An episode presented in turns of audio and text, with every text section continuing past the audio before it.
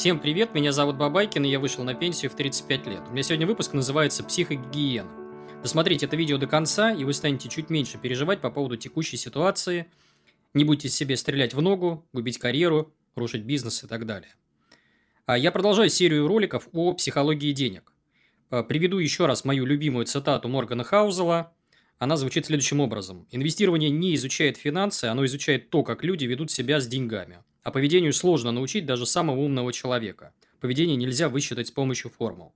Давайте начнем с парадокса. Я как ютубер рекомендую всем усилить информационную гигиену. Отписаться как минимум от половины YouTube-каналов, отписаться от всех новостных каналов и даже удалить некоторые соцсети полностью. Самый популярный ролик на моем канале называется «Антипотребление». Так вот, антипотребление 2022 года – это антипотребление 3.0. В данный момент мы должны думать не о том, чтобы покупать или не покупать новый iPhone.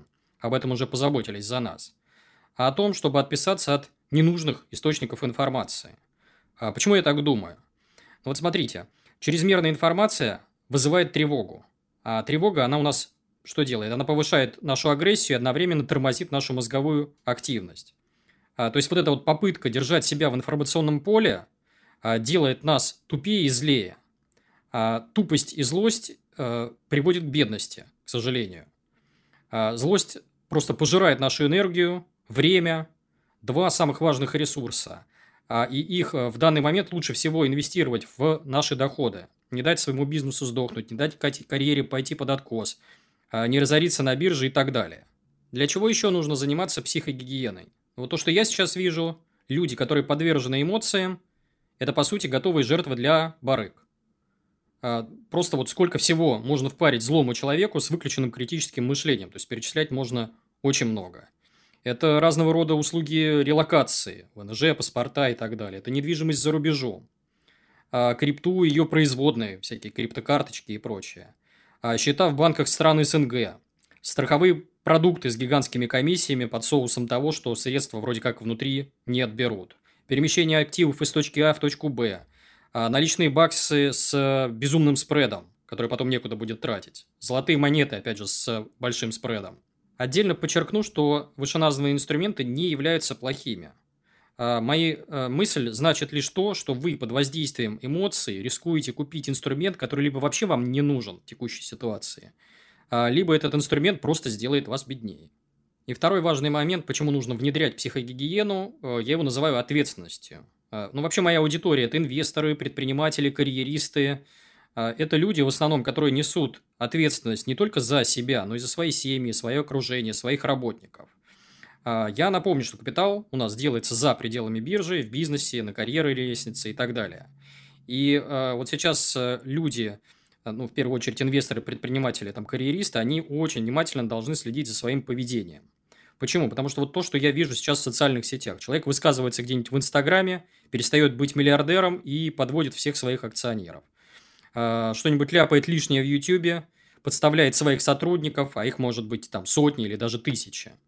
А, что-нибудь ляпнул в Фейсбуке, просто взял и уничтожил себе карьеру.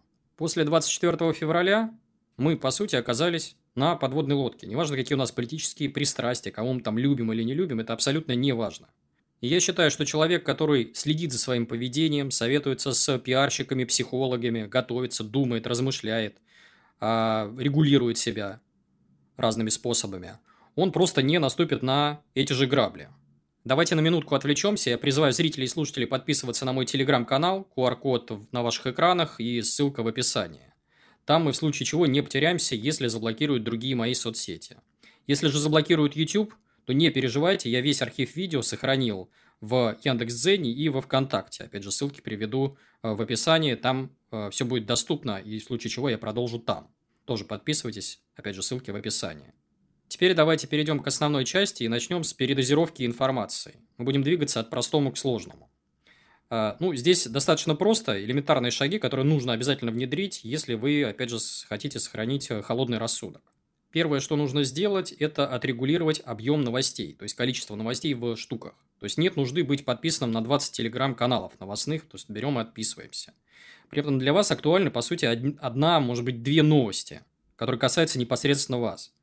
Вам эту новость так или иначе донесут при помощи имейлов, там каких-то телеграм-чатов, А, например, вот сейчас были новости о перебрасывании активов от одного брокера к другому. И так или иначе до вас эти новости точно доходили.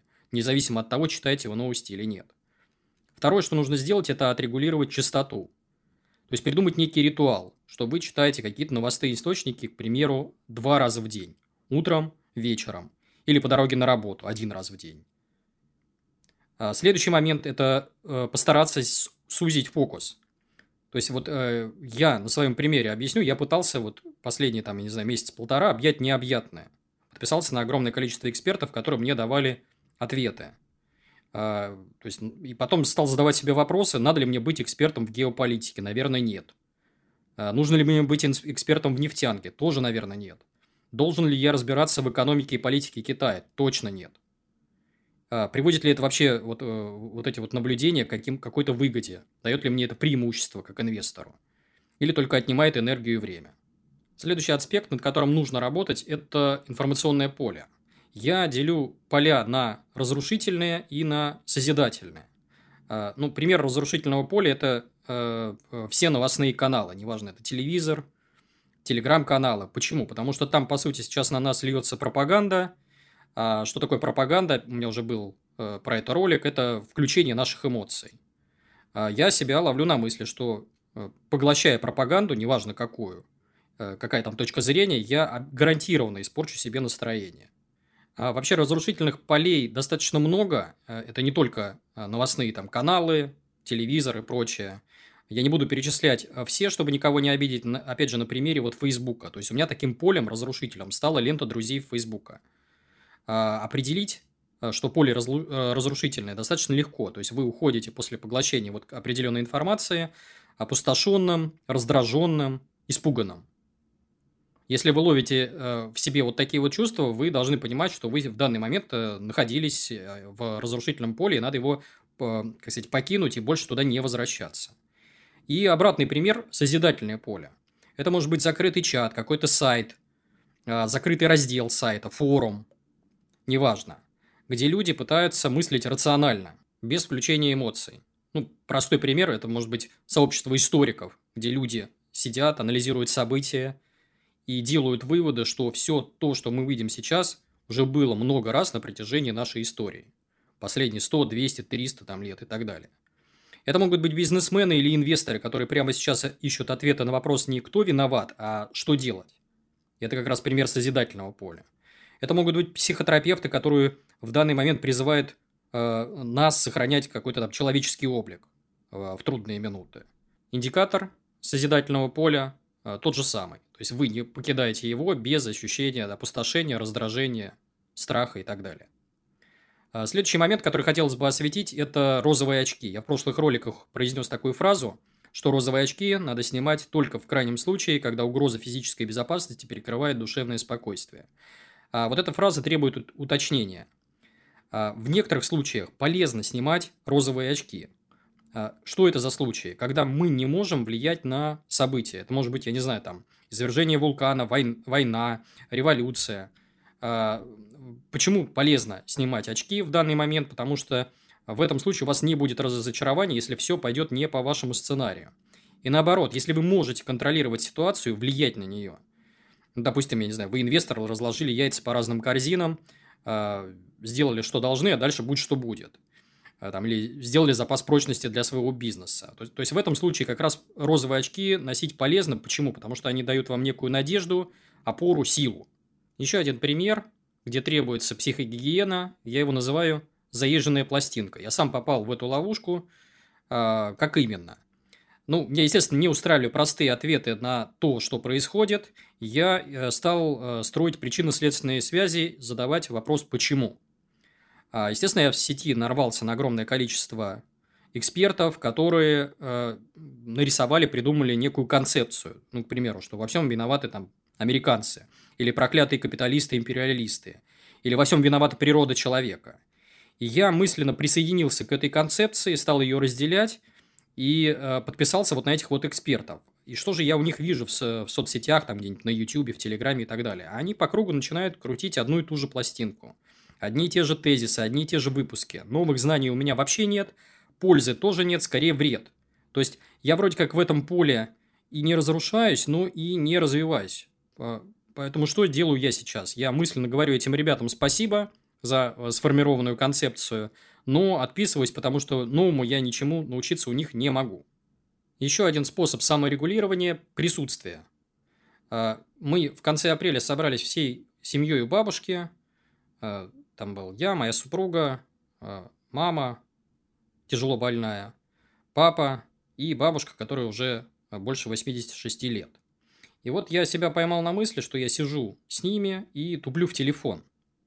При этом то, что происходит сейчас, вот прямо сейчас, это в сотни раз важнее какой-то хаотичной информации, которая прямо сейчас пичкает меня мой смартфон. Я на себя в этот момент разозлился, телефон отложил и попытался поддержать беседу. Здесь мы должны подключить произвольное внимание. При помощи усилия воли или какого-то ритуала, например, отложить в сторону смартфон, мы фокусируемся на э, собеседнике и присутствуем в данный момент. Э, то же самое я сейчас стал внедрять, к примеру, на прогулках, то есть количество моих обращений к телефону на прогулке, оно сильно меньше, чем обычно. Теперь давайте поговорим о поведении, в том числе о поведении в соцсетях. Я, когда пытался отрегулировать свое поведение в соцсетях, я консультировался с коллегами, к примеру, пиарщиками, э, психологу набрал, э, позвонил, побеседовал, и до некоторых вещей дошел сам, интуитивно. Ну, например, первое, э, что я сделал, это попытался отписаться от э, друзей. Э, как это выглядит? Допустим, вы хаотично листаете сторис Инстаграма, видите какой-то смешной комикс, троллинг, неуместный анекдот, картинку с какими-то ужасами. И э, такие посты включают наши чувства. Да? То есть в этом плане вот этот друг, который вроде не хотел мне навредить, он ничем не отличается от пропагандистов, задача которых вызвать у меня эмоции он заражает этими же эмоциями. Я при... понимаю, что он в этом плане становится точно таким же, вот как вот люди, которые прямо сейчас пичкают нас э, дрянью с э, телевизора, с, э, из телеграм-каналов и так далее. Причем, опять же, неважно, какая у него точка зрения, кому он больше симпатизирует, там, красным, синим, зеленым и так далее. А следующая мера – это удаление источников, приложений, каналов и так далее. То есть, ну вот, опять же, на примере Фейсбука – я удалил его полностью. И мне стало в разы легче вот это в первые дни а, после известных событий. А, сначала мне было совсем тяжело, потом после того, как я от Фейсбука избавился, а, сильно полегчало. Мне иногда присылают скриншоты постов друзей из моего Фейсбука, у меня волосы встают дымом. То есть люди там утонули в яде, злобе, агрессии и просто не способны мыслить и принимать какие-то рациональные решения. А, но что делать тем, кто не может или не хочет молчать, хочет высказаться о текущих э, событиях, то есть не может сдерживать себя? А, здесь э, полезно понимать э, несколько вещей. Первое – это понимание пространства, насколько оно опасно с точки зрения социальных моментов, психологических и даже физических, чтобы вам просто по физиономии не дали. А, здесь совет очень простой.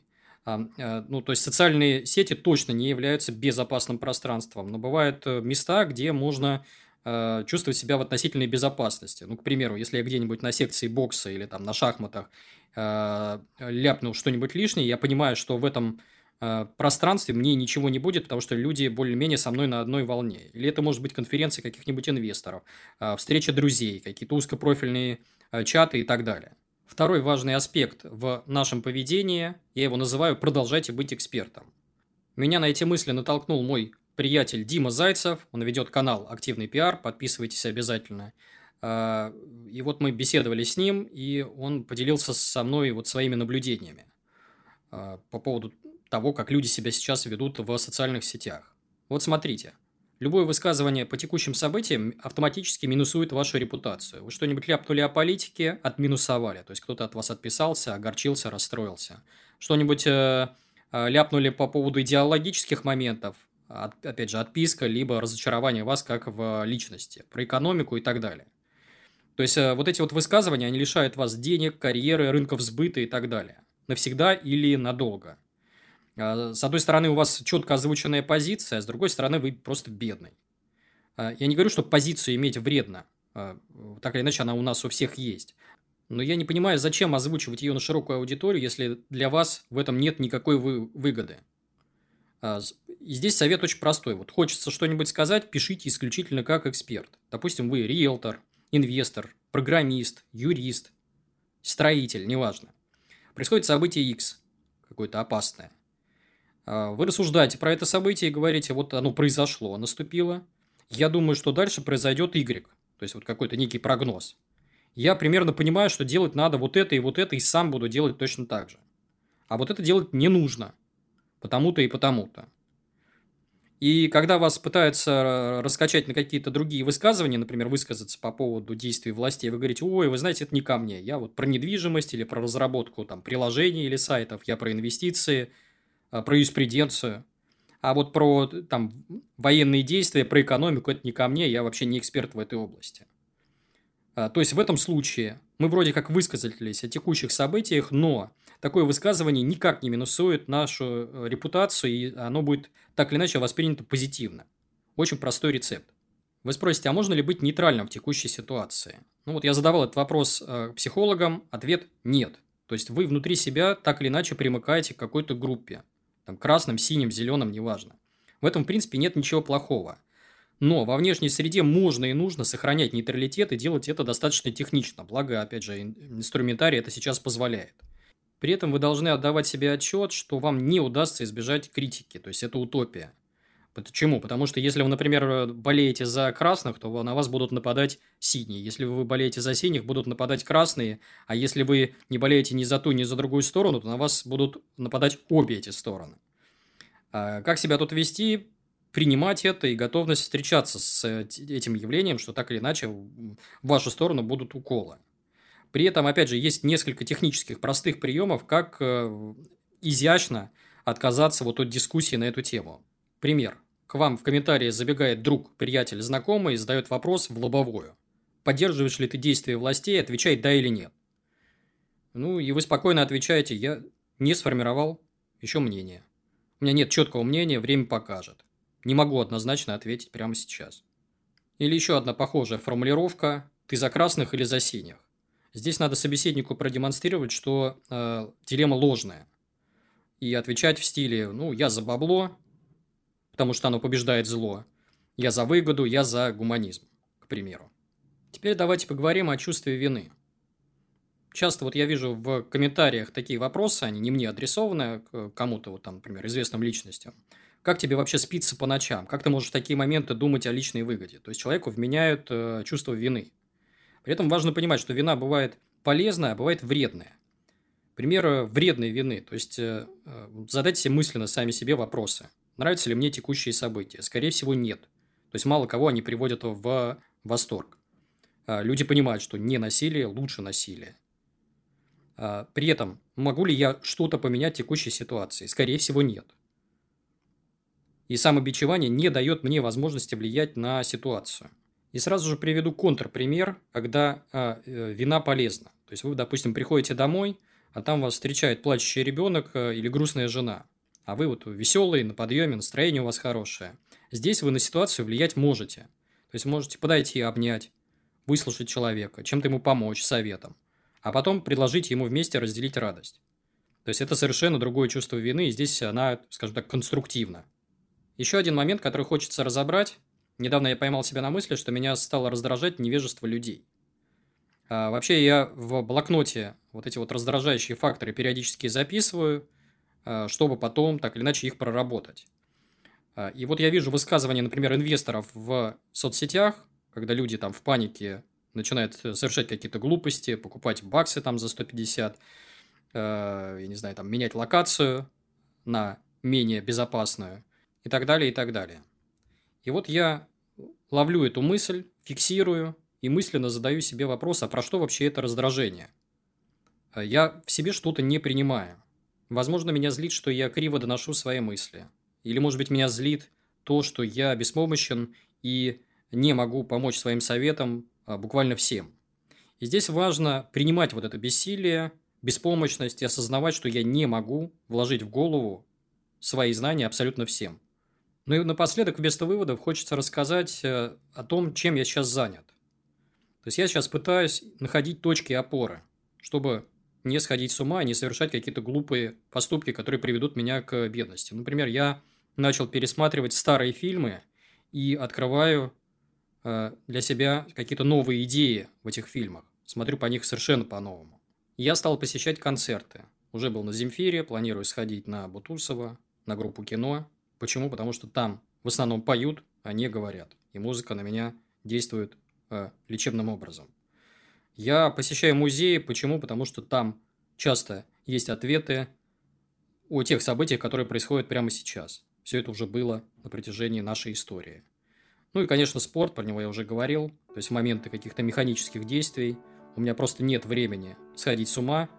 И я совершенно точно в этот момент выхожу из инфополя и не атакую свой мозг. Это все, что я хотел сказать на сегодня. Призываю зрителей и слушателей подписываться на мой телеграм-канал. QR-код на ваших экранах, ссылка в описании. Там мы точно не потеряемся. Призываю подписываться на мой YouTube канал, ставить лайки к этому видео. Еще у меня есть две книги. Одна из них называется «На пенсию в 35 лет», вторая «Fuck you money». В книгах я попытался обобщить весь свой опыт, рассказал все, что знаю. Книги написаны максимально доступным языком, проглатываются за один вечер. Стоит копейки, 176 рублей. Есть электронная версия, есть аудиоверсия и есть бумажная версия. Опять же, ссылки в описании. И подкаст. А, как вы знаете, у нас сейчас YouTube а, запрещает продлевать свою подписку, и э, смотреть видео не очень удобно. То есть уже нет, нет возможности проигрывать их э, в фоне. Для удобства для своих подписчиков я выкладываю аудиодорожку всех своих выпусков в формате MP3 эм и заливаю на все доступные платформы. Яндекс Музыка, Apple подкасты, Google подкасты, Storytel, Litres и так далее. Ну и у вас, соответственно, есть возможность слушать меня по дороге на работу, в очередях, в пробках, на тренировках, на прогулках, э, везде, где только можно. Это все. Надеюсь, выпуск был полезным. Всем спасибо. С вами был Бабайкин. Всем пока.